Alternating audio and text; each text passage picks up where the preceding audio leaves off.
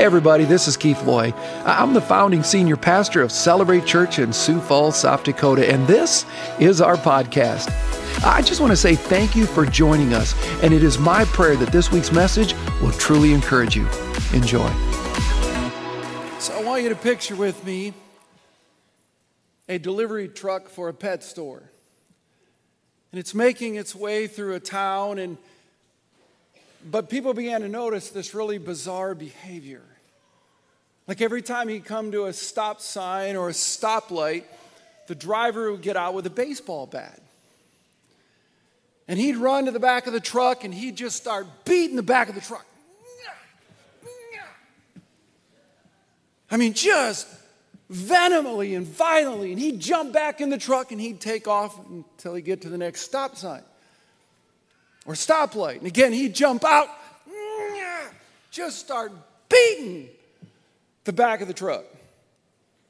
This would go on and on. And finally, one of the, one of the people that were trapped behind him, or stuck, if you will, when he jumped out, he got out of his car as well. And he said, Sir, I don't get it. As the driver just kept beating the back of the truck. He said, I don't understand. He said, You gotta help me with this. Why do you keep beating the back of your truck? And he said, Son, you don't get it. Takes his back bats away and he goes, I'm driving a two ton truck. And I'm carrying four tons of exotic birds, which means I got to keep at least half of them in the air at all time. Where I'm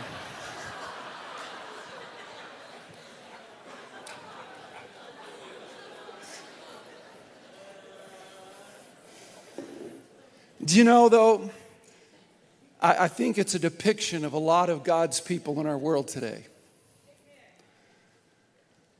They're free in Jesus, but they keep walking around with a bat. Violently and vehemently going through life, making sure they're keeping things in the air, things afloat. Never getting a chance to do what Jesus said and what he saved them for in the first place that you might have life and life to the full, life to the joy. But there's so much aggression, isn't there? So many people walking around free in Jesus, yet their gas tank is sucking air. There's something wrong with that, isn't there? Why is it that he carried everything to the cross? And we claim to the fact that we died to that, and yet we keep carrying it around every day of our lives. Why is it that God's people's countenance looks exactly like the people that don't know Him? Stressed, worried, overwhelmed. Pretty much says Jesus didn't do much, did He? Or maybe we're all talk, no walk. Or we're so much like this truck driver, trying to keep everything afloat, everything in flight, as if somehow it all depends upon us. And yet, none of that sounds like Jesus, does it? None of it sounds the way that God had intended life to be.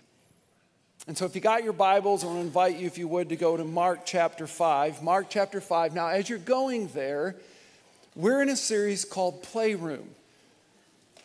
We're talking about where Jesus said, Come to heaven as a child. Now, he didn't say that we're supposed to stay as a child in the sense of our maturity.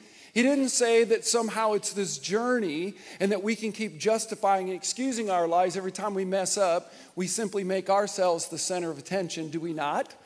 Well, none of us are perfect, you're right, but we're not supposed to be us, we're supposed to be Him. Well, we're, we're never going to be perfect this side of heaven. Who said that? That sounds like something we came up with because it's not in the Word of God. We're always justifying ourselves and we're always making excuses, always in light of, and yet none of that is what God intended. He uses a child as a depiction because if you see a child on the playground, they're not thinking or caring about anything that happened previously nor are they on the playground discussing what's still to come for the rest of the day. They're just embraced in the moment, completely free to play, to enjoy the way life is supposed to be. Now, you got to help me out a little bit because sometimes when we start this way, you feel a little bit beaten, but you're not supposed to be about the center of attention. We're supposed to be about Him, so I need a little more amen, okay? All right? We serve an awesome God. Let's quit saying it and let's start living it, amen? amen. That's the way it's supposed to be playroom, the way it's supposed to be. Now, again, if you got your Bibles, Mark chapter 5, I'm going to begin in the 21st verse. And before we jump in, I just want to, if you will, pray. Father, man, I'm excited about your word. Love it. God, it's so impregnated with everything that we need. God, truly a love letter that was written to us to give us life, life to the full. And Lord, I'm saddened how many times where I've chose something lesser than. God, I pray today will be more than just coming to church. I pray today will be more than just hearing and listening. But as James said, that we become doers of it. It would transform us and change us. For God, that to happen, we're going to need some help. We need you. So we beg of your spirit to move, to fall, and we'd never be the same. In Jesus' name I pray, and everyone says, Amen. Amen. Mark chapter 5, beginning in the 21st verse. When Jesus had again crossed over by boat to the other side of the lake, a large crowd gathered around him while he was by the lake. So I, I don't want you to miss this because I think it's imperative to the story. Jesus was on one side of the lake. He's coming back to the other side of the lake. I've been there, I've seen it. I can literally watch this unfold as I'm speaking this to you. A large crowd of people gather around him. Do not miss this. A large crowd of people gathered around him. Verse 22 Then one of the synagogue leaders named Jairus, he came and when he saw Jesus, he fell at his feet. Again, I think you missed this. It, it, it's going to tell us later that he's not just one of the synagogue leaders, this is the synagogue leader. I, I have to pause here for a moment because you need to know who Jairus is. I think it's so often missed, and we fail to understand the incredible depth to this story. This is one of Jesus's foes, not friend. This is a synagogue leader who hated everything that Jesus taught. Jesus was making him feel like a fool, along with everybody else in the synagogue when it came to the Pharisees and the Sadducees. This is the top dog. He doesn't know what it's like to fall at someone's feet because in his role for all of his years, he can command everything and anyone to fall at his feet. He doesn't like Jesus. And you say, why is he coming to Jesus? I don't know, much like today, 2,000 years later. How many of us in this room, we don't need Jesus? We don't even act like we need Jesus until all of a sudden the doctor says we have cancer. Till all of a sudden our marriage is in crisis. We don't need Jesus. We don't need change. We just need Jesus to help us when things aren't going the way we want. Let's just call it what it is. This is one of the synagogue leaders. And you say, why is he coming? Well, we're going to find out. He falls at Jesus' feet. Verse 23 He pleaded earnestly with Jesus, My little daughter's dying. Hmm. Please come and put your hands on her so that she will be healed and that she will live. And so Jesus went with him. I love that picture. Jesus knows who he is. I'm guessing that Jesus knew there was great condition upon the very ask that he was asking, but Jesus didn't care. See, I think one of the reasons we struggle in the church is we don't really understand who God is. God is love, there is no condition to it. whether you and I would ever believe he would have died and rose anyway. Because he wasn't looking for us to respond. He died and gave his life because that's what love does. No greater love. I always lay it down. I don't have strings attached. My love is different than your love. God spends no time pointing a finger how we lack in response. God's consumed about who He is and how He loves regardless. It's such a beautiful story. But don't miss who Jairus is. This man has power. I remind you again there is a crowd. Jairus knows how to quiet a crowd. Jairus knows how to calm a crowd. Because prior to Jesus, Jairus never had to deal with them. This man had power, unbelievable power, but something is about to happen that I think we need to learn in all of our lives. So Jesus went with him. A large crowd followed and pressed around Jesus. I remind you, Jairus is in this crowd.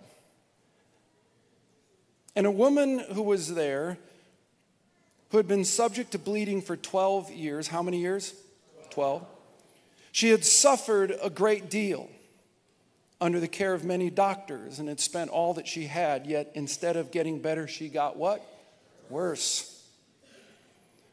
When she heard about Jesus, she came up behind him in a crowd and touched his cloak because she thought, if I just touch his clothes, I will be healed. And she was right. Immediately, her bleeding stopped, and she felt in her body that she was freed from her suffering. At once, Jesus realized that the power had gone out from him. Now, I remind you, the story begins with a synagogue leader, a man who doesn't really care much for what Jesus taught, but he's desperate in a moment, and obviously had seen what Jesus could do. He had spent his life up until this point trying to quiet Jesus. He's one that was trying to get him killed, at least at this point. He's used to getting his way. He's of the elite status. He would fly in first class. This woman we're going to meet now would be considered the outcast. He's hopeful. He knows how to get what he wants. She's hopeless. She's been alone and suffering for 12 years. The crowd is still pressing around Jesus. I remind you, Jairus has a mission. If I can just get Jesus to my daughter, but there's a distraction. And you need to understand that Jairus, who he was, hated women like this. She was considered unclean. No one in the synagogue, especially one of their upper, would even be near such a woman. People like this, you just let them die. He knows what it's like for them to sit outside the temple and beg for mercy, of which he would never give. And now she's keeping Jesus from his daughter, his only daughter a daughter who's 12. Don't miss the story. And a woman who was there who had been subject to bleeding for 12 years, she had suffered a great deal under the care of many doctors, and it's been all she'd had. Yet instead of getting better, she grew worse. When she heard about Jesus, she came up behind him in the crowd, touched his cloak, because she thought if I just touch his cloak, I'll be healed. Immediately her bleeding stopped, and she felt in her body that she had been freed from her suffering. At once, Jesus realized that the power had gone out. He turned around the crowd and asked, Who touched my clothes? You see the people crowding against you, his disciples answered. As his disciples answered. And yet you can ask, Who touched me? Jesus kept looking around to see who had done it. I just find that interesting. If you like to circle, Jesus kept looking around. I would encourage you to circle that. I think there's something very pointed going on. Then the woman, knowing what had happened to her, came and fell at his feet and trembled with fear, and told the whole story. Jesus said to her, Daughter, your faith has healed you. Go in peace and be freed from your sufferings. While Jesus was still speaking, while Jesus was still speaking, some people came from the house of Jairus, the synagogue leader. Not one of them, the leader. Your daughter is dead. They said, Why bother the teacher anymore? Overhearing what they said, Jesus told him, Don't be afraid, just believe. We're going to come back to that in a moment. Now, watch what happens to the crowd. He did not let any follow him except Peter, James, and John, the brother of James. When they came to the home of the synagogue leader, Jesus saw commotion. There's no crowd now. Notice who quieted them. Notice who silenced them. Notice who steeled them. When they came to the home of the synagogue leader, Jesus saw a commotion with people crying and wailing loudly. He went in and said, Why all this commotion and wailing? The child's not dead, but asleep. But they laughed at him. I wonder how many in the church are laughing too. After he put them all out, he took the child's father and mother and the disciples who were with him and went in where the child was. He took her by the hand and said to her, Talitha koum, which means, little girl, I say to you, get up. Immediately the girl stood up and began to walk around. She was 12 years old. At this, they were completely astonished. I, love what Jesus is going to do. He gave strict orders not to let anyone know about this. I don't know about you, but if there's great wailing going on because a little girl's just died and then she's going to walk out of the house, we're not supposed to tell anyone. But look what he does. And he told them, Give her something to eat. Some people stop and go, Why would he say that? The raising of death, when it comes to our God, is just breathing to you and I. It's a dramatic moment, isn't it? A little girl's dead. He raises her to life and then says, Give her something to eat. I only believe it's in there because of this. God still cares about even the littlest things in your life. Nothing escapes him. He cares about everything in your life. Now, here's what I want you to do I want to encourage you to take out your notes. If I was going to call this a message, I would call it play or pay. You're either going to play out in your life the way God had purposed and planned, or you're going to pay up for a lot of needless living. You're going to pay up for a lot of baseball bat moments where you keep beating against life, trying to keep things afloat. Juggling, trying to keep things in the air that you don't need to be juggling, and somehow it depends upon you, and it doesn't. And while all that's happening, I remind you, people are still dying and going to hell, and God's church is supposed to be making a difference about that. And if there's anything that I'm seeing right now in the church, is we're still living more for the world than we are in the Word. We're acting still more like people who aren't saved, even though we claim to be saved. There's work to be done. People need Jesus. I don't know what you were thinking and what was going through your mind, but when I was backstage watching the picture of these construction workers, I had tears running down my cheeks. Because these people matter to Jesus and He knows them by name. I'm not saying they don't know the Lord, but I am guessing that some probably don't. And what are we doing about it? Is, chill, is still church based on what you think it is? How it's supposed to be? Your comfort, your woe? Or have you really died to yourself and are you taking on the life of Christ? Because you can't have both. Our world desperately needs the church to come alive, God's people that play out their lives like a child on a playground rather than paying up for needless living. And so, as we wrap this up, I want you to think about from this story, there are three steps that I believe that we need to take if we're really going to have a full tank, not an empty one.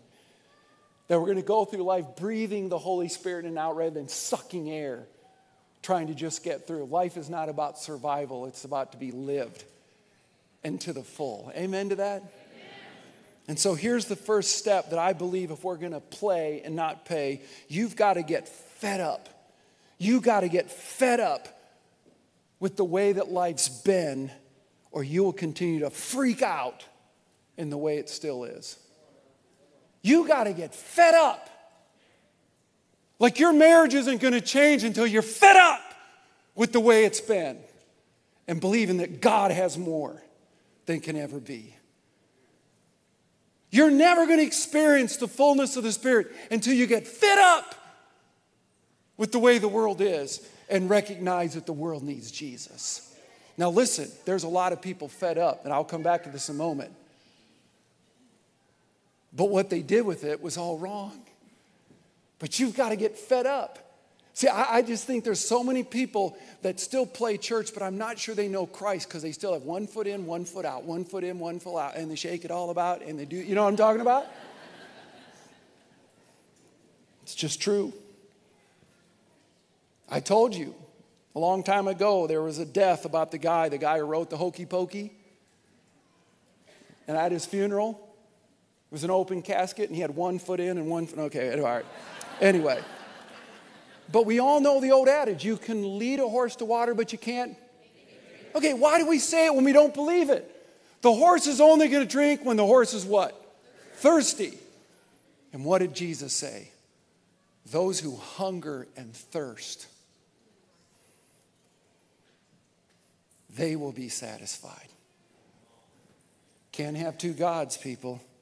You got to get fed up. I can rant and rave all day long. I can keep doing what I'm doing, but nothing changes until change is really wanted. Nothing changes until it's really wanted. You know what the problem is? It's really one, one word. You know what the word is? Fear. Do you know why we run the way we do? Fear. Do you know why our relationships are in the stat or the status that they are? Fear. Do you know why we abandon truth and try to think that somehow we can manage ourselves and then we think we can define who God is and how He has to be? Fear.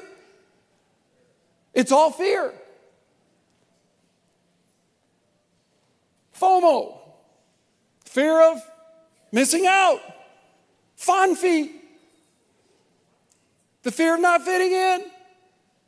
Fove, fear of failure, foge, fear of rejection, fitty woosy was, the fear that I'll come up with another one, okay?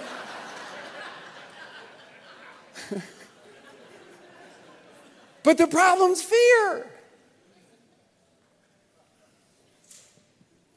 Well, I better move in with her. I better move in with him because he might leave me or she might leave me. Everybody, look up here. If that's true, let me help you with something. See ya later. Because if you play that out up front, you'll pay for it in the end.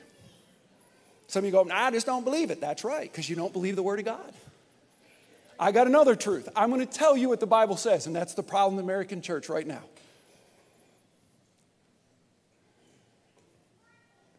Well, Pastor, we just can't give.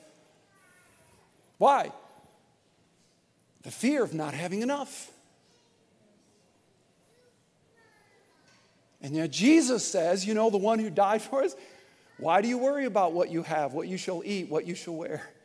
Does not your heavenly Father care more than the birds of the air, than the grass of the fields? And you know what the church's answer is? No! So I got to I got to hold on myself.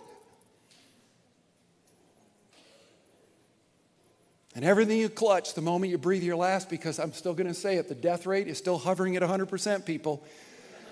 Mm.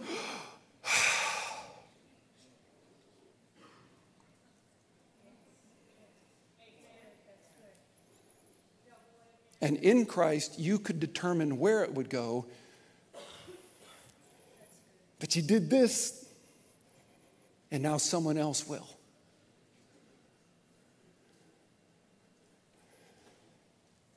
It's all this fear,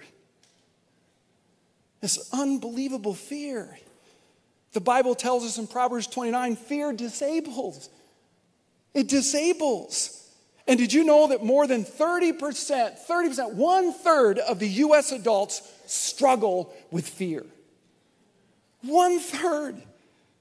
Well, listen to the words of Lloyd Douglas. If a person harbors any sort of fear, it percolates through all of their thinking, damaging their personality, making them a landlord to a ghost. Fear is a fabrication of your life. But it's our downfall, as I said last week, at the absence of his windfall. Try to imagine being the synagogue leader, had risen to unbelievable status, and he has one child. How often he, he played with her, walked her to school. She bebopped in the house his only little girl, but she starts to get sick. She's dying. Imagine the fear. But that fear was a beautiful thing. Because somewhere in Jairus' mind, he had to realize, I can't control this anymore. And it might be better that I let go of my girl's hand because I'm so fed up, I can't do this anymore. I'm so full of anger of who Jesus and what he's done and how he makes me look bad. And I might need to let go of my little girl's hand so I can go find the master's hand. Can't have both. You can't have both. Paul wrote, I've tried everything and nothing helped. I'm at the end of my rope. It's one of the most beautiful things that can happen. I know some of you don't want to hear this, but even as your pastor, sometimes I pray that you might lose it all until you realize you had nothing to lose, that in Him you gain it all. What if you gain the whole world and lose your soul? What a sad, what a sad epitaph of how many rocks oversee graves of the forgotten. And I wonder how many in those rocks never experienced life the way they were supposed to. Jesus wrote, God blesses those who realize their need for Him and of Him. Amen. So if you want to stay fueled up, if you want to have a tank that's full, if you want to experience life, the playroom, the way that God intended, you first have to take the step of getting, I'm fed up. I'll let go. I'm tired of trying to do it. But it's imperative, here, step two, that you now faith up, or you will continue to have fear within. See, I've heard people say, I've tried Jesus. Do you know what the word try is? That's one foot in and one foot out. Jesus never asked us to try anything, He asked us to turn from everything. He's not a God of try, He's a God who does. He's a God of fact, not a God of doubt. He's a God that is, not just a God who was. He's a really a good God. By the way, this is what I call that come to Papa moment. Notice, come to Papa. I just wonder if Jesus got out of the boat and he saw Jairus coming. He's like, man, come to Papa. You know? Of course, he was getting out of a boat, so it's probably more like, come to Papa. You know? you know? But I love this. He doesn't say, and I'm not encouraging you, I didn't say come to church, come to religion, come to rules, come to rituals, come to regulations. I'm talking about coming to Jesus completely, fully fed up. Think about this. All that Jairus had known up to this point. And imagine the fear as he's watching his little girl fighting for life. He hadn't prayed to God. Because if you understood how, from the Garden of Eden, by the time the church starts and when the Levites get into motion and they become the priest, through all of the years, they had taught rules and regulations and rituals. You need to understand that the synagogue leaders thought they were God. And my little girl's dying, and I can't do a thing about it. And the man that I have been doing everything I can to destroy, what if he is the God? And he's caught between a rock and a hard place, isn't he? But praise God, he chose the rock, not the hard place. He found the rock.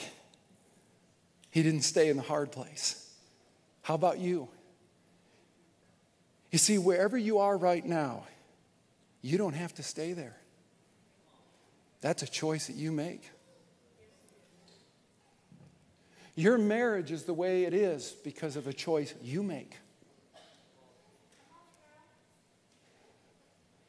Your life and what you're going through is the way it is because of a choice you make. The rock's over here saying, But I came that you might have life.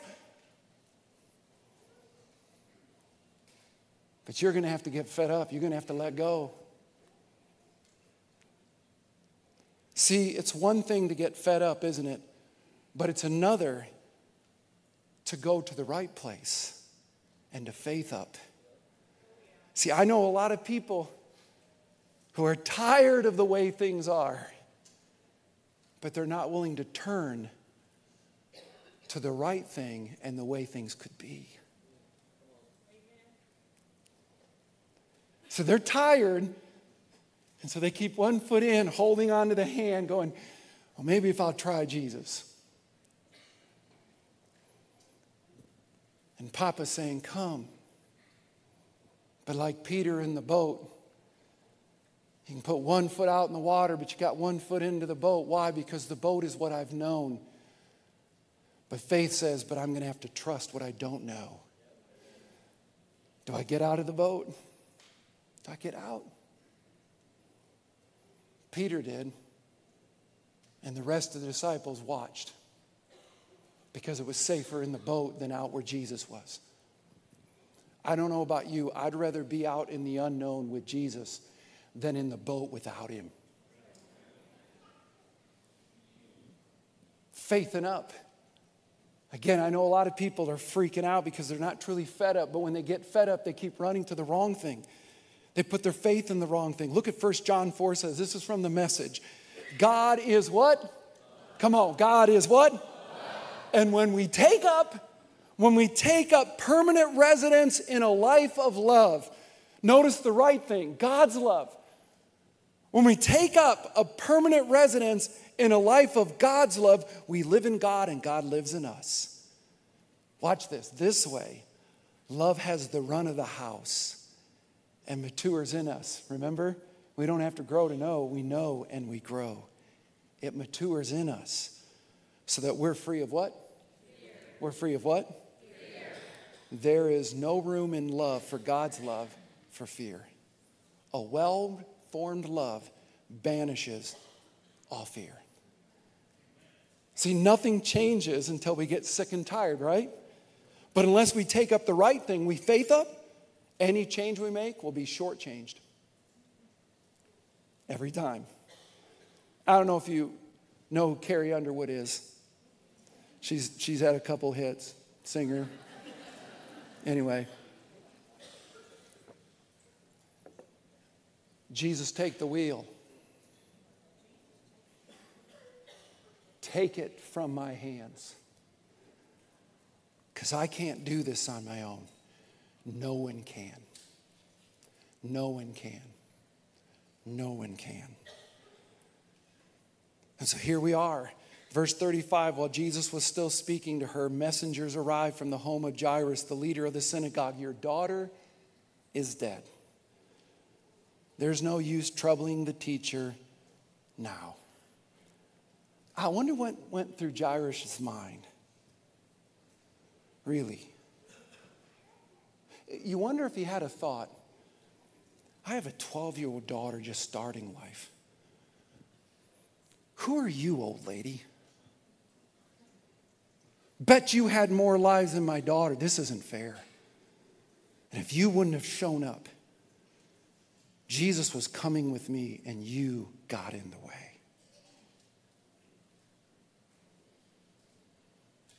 I just wonder if that went through. But, Pastor, I tried. Again, he ain't interested in you trying, he's interested in you turning. I tried that Jesus thing, and I always say, You never tried it at all, because if you try it, you'll get satisfied. But maybe the try was the problem. You might want to write this down because, see, I, I don't think the woman was an accident. And I don't think it was Jesus, okay, who in the moment, who touched me. I think he's waiting for something. Because I want you to catch this. Some things have to die before you discover what it means to really live. I wonder if Jesus is buying time. He knows the word's coming, and it comes. And the moment it does, he silences the crowd. Like he's perfectly fine with the crowd being there until word on the street she's dead, and he won't let the crowd follow anymore. He removes the clouds and the doubts and the questions. And, and I just wonder in the church today that too many of, quote, God's people don't want to die to self so they can experience life. They want just a little healing of God to make their life a little bit better.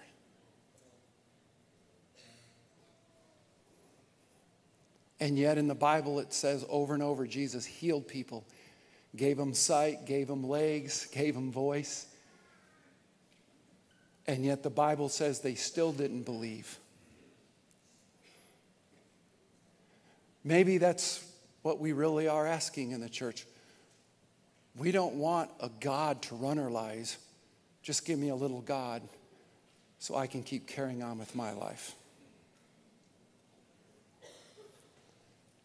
Some things have to die. See, I think God loves Jairus. And I think of all the interactions, God's wanting to show him something that would change his life forever. Because Jesus hears. See, I think Jairus is going, Do you know who I am? And Jesus, do you know who she is? And I think Jesus is listening to no one else and saying, But you know who I am. Look what the Bible says. Verse 36, but Jesus overheard them. Jesus overheard them. And he says to Jairus, and I think he's saying it to every one of us fear not, just believe. Fear not, get fed up, and just believe. Let's faith up. That's what the Bible says in Hebrews 11 for having faith is being confident of what we hope for and convinced about things we do not see. It's a crisis moment. Jairus could have walked away, could he have not? And how many who came to the church did the same thing? You didn't come to die to self. You came for a little piece of the resurrection for you.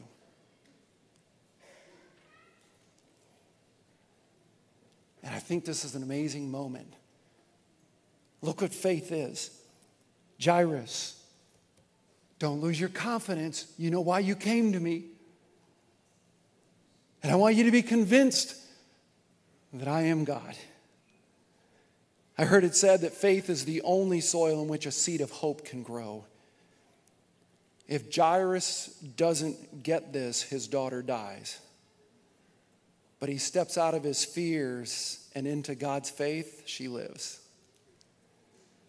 By the way, here's what I love about this story, and I think this is good news for all of us. Throughout the Bible, all kinds of people came with all kinds of stuff to Jesus. Is that fair? I mean, we're talking people who came for legitimate needs. We know people that came for selfish needs, right? People that came for a word of encouragement, and some people came just to criticize. Are you ready for this? Jesus doesn't care. This is good news for the church today. Jesus doesn't care how you come. Jesus doesn't care why you come. You know what Jesus cares about? That you do come. He doesn't care. He doesn't give a rip. And yet, too often, the church is trying to clean people up before they come in. I'm just glad they come. I don't care if they're a punk, I don't care if they're drunk. I'm just glad they're here. And that's all Jesus cares about. You know why? Because Jesus knows when you get to Jesus, everything changes. Like, like what they're looking for, they don't even know what they're looking for. He just knows when you get to him, mm-hmm. come to Papa. It's going to be awesome. You know what John 6 says? Whoever comes, read it with me, I will. Whoever comes, what? Say it again. Whoever comes, what? I will never reject. So, first, we need to get fed up, or we're going to keep freaking out. But then we need to faith up, come to Jesus, and we're going to watch our fears die. But here's the final one when we do these, we will ultimately be freed up and never be fueled out again. See, the first week of our series, I read from Eugene Peterson's The Message Are you tired, worn out, burned out? Come to me. Get away with me, and you'll recover your life. I'll show you how to take a real rest. Walk with me, work with me, watch how I do it, learn the unforth rhythms of my grace. Keep company with me, and you will learn to live freely, lightly, tank full, no longer empty. In the New American Translation, it reads this way Take up my yoke. I want to show you what a yoke is. This is going to be revolutionary, I think, if you get this. I'm asking them to bring it out if they would. I want you to see this. Let's come right, stand over here. This is a yoke. This is exactly what Jesus was talking about because this was a big part of Jesus' day. Uh, let me tell you about a yoke as you look at this. It's a piece of wood where two are bound together, bound together to pull. And the incredible insight is you'll be able to do more within it than you'll ever think you can do without it. You can always pull more than the sum of the two. It takes away your independence and makes it impossible. See, the power of being yoked. It lightens loads and increases the ability to do so much more. But I want you to get two symbols of being yoked. First of all, it symbolizes control. Are you ready for this? Jesus says, Take my yoke upon you, which means that Jesus is already in it. And do you know why he says, Take my yoke? Because when you put your, you ready for this? When you put your head in it, it helps you to keep pace. Because we all need a pace setter. See, that's why Paul wrote these words since we live by the Spirit, let us keep step with the Spirit. Whatever you're yoked to, you will keep pace with. Which means here's the problem with a lot of people who call themselves followers of Jesus. You're yoked, But it isn't Jesus that's in the yoke, it's the world. It's your marriage. It's your kids. And that's why you're tired. That's why you're overwhel- you're overwhelmed. That's why you're stressed out. If you're feeling that right now, I want you to listen to this, and I'm not saying this to be mean. You're not yoked to Jesus.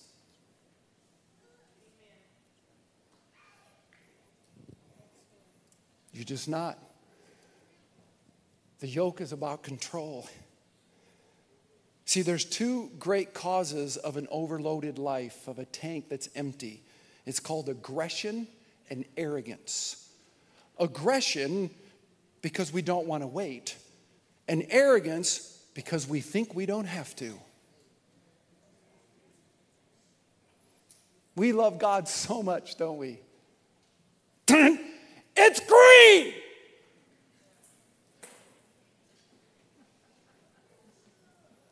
Why, why don't we go? I don't give a rip about your life and what you're doing. Do you know what I got going on? How dare you, little old lady, get in the way of the healing of my little girl? You're not yoked. God knows the pace we need to walk to. Amen to that? Not us. I want it all. Arrogance. I want it all. Arrogance. I want it all. Arrogance. And I want it. Aggression. A yoke symbolizes control, but here's number two it symbolizes community. Paul wrote, Pile your troubles on God's shoulders. Pile your troubles on whose shoulders? Now, let me ask you who has a stronger back, you or God? then why are you carrying around needless weight?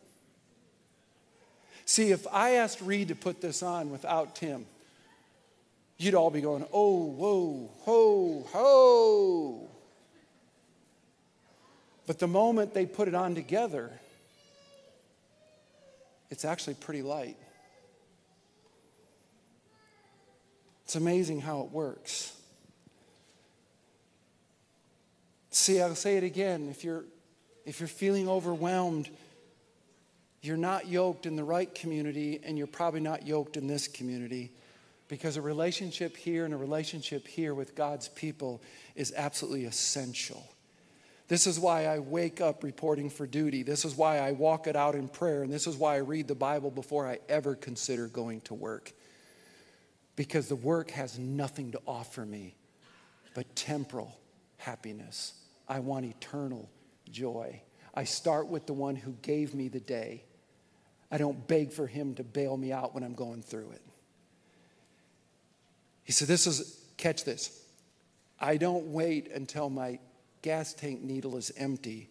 I wait on God and my tank is always full. By the way, if I'm not dieting here, I'm dying here. I need others in my life. That's what I love about the church.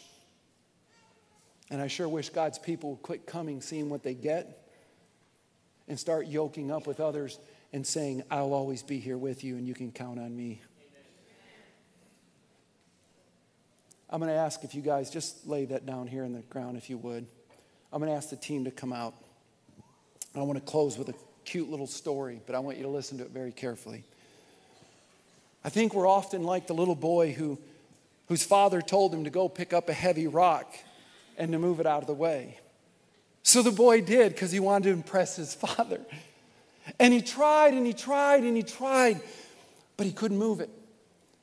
Daddy, he said, I can't lift the rock.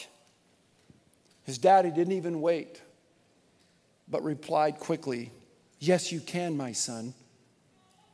Yes, you can. Move the rock. The boy, not wanting to fail his daddy, went back and tried it again, but it wouldn't budge. Daddy, I can't do it. I can't lift it. Yes, you can, said his dad. He tried again. Same result. Daddy, Daddy, I can't do it. I can't do it. Yes, you can, my son. You're not using all your strength. This went on, as you can imagine, several more times. Finally, the boy insisted he was using all of his strength and he couldn't move it. Finally, his father put his arm around him and said, Son, you don't understand. You're not using all your strength. You didn't ask me.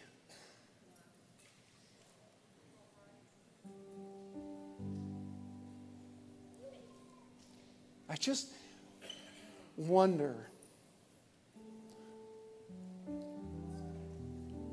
I want to see my daughter live. Same as a dad, I want my girls to live, not physically, spiritually. What good if they have successes that the world applauds this side of heaven, but they die and go to hell? That's no life. And yet it seems so many of us chase it. I mean, I'm just asking as a parent, what is your real heart success for your children? Be honest. God knows it.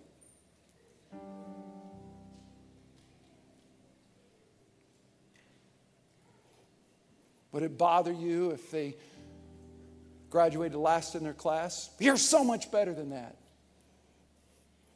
But then 30 years from now, God revealed the plan that He was going to make them the next Billy Graham.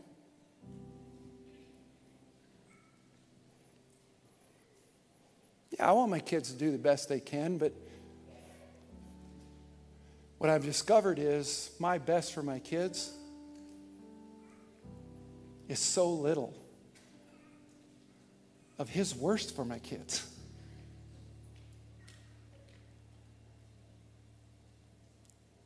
I don't want my kids to have my best. I want my kids to have His. Which is easier said than done, people. Because then you sit here and go, well, what does it mean to be a parent then? Well, I'm going to tell you this you'll never find out if you don't spend time with the one who made you a parent. If you don't focus there. See, my kids, more than anything else, need to see me in the Word of God. They need to see me growing in relationship with my God. Need to so that I pray more than anything else. They don't need anything else. That's the best I can offer them. And then to love them as God loves me, regardless.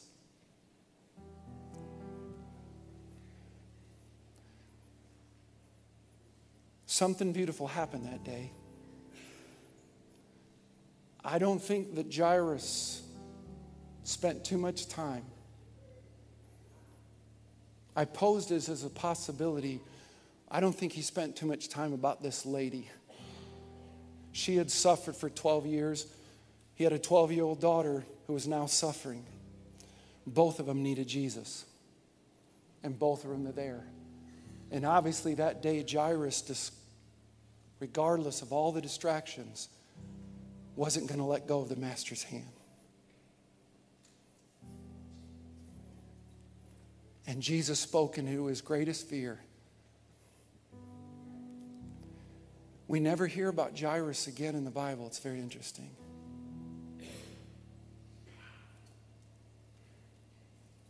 I wonder if he got removed from the synagogue as not only a leader, but as one of the priests.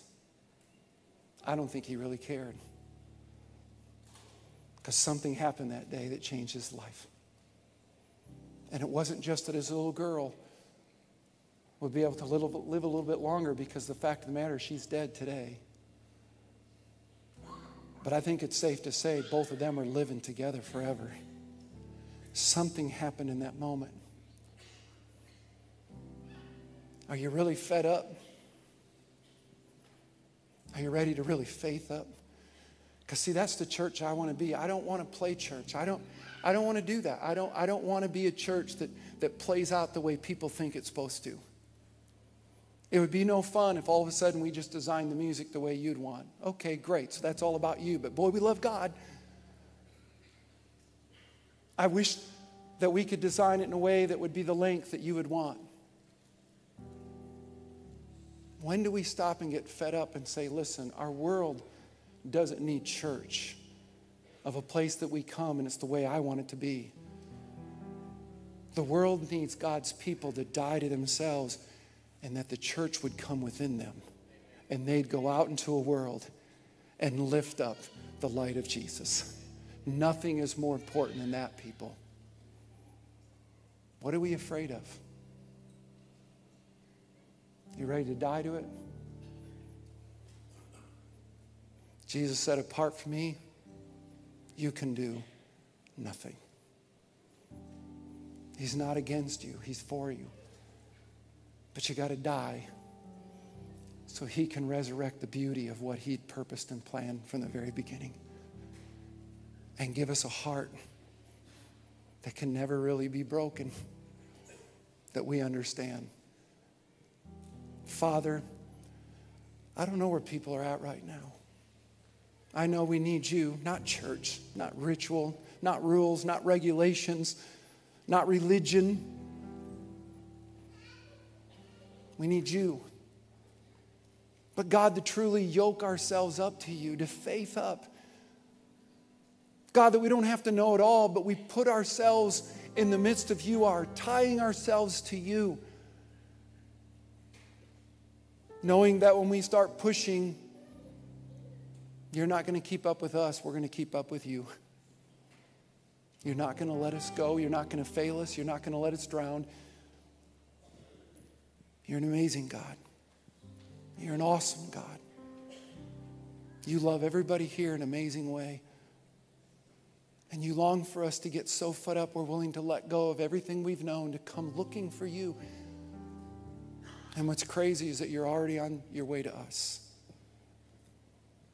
We may not understand things that go the way they go, but oh well, you won't fail us. You can't.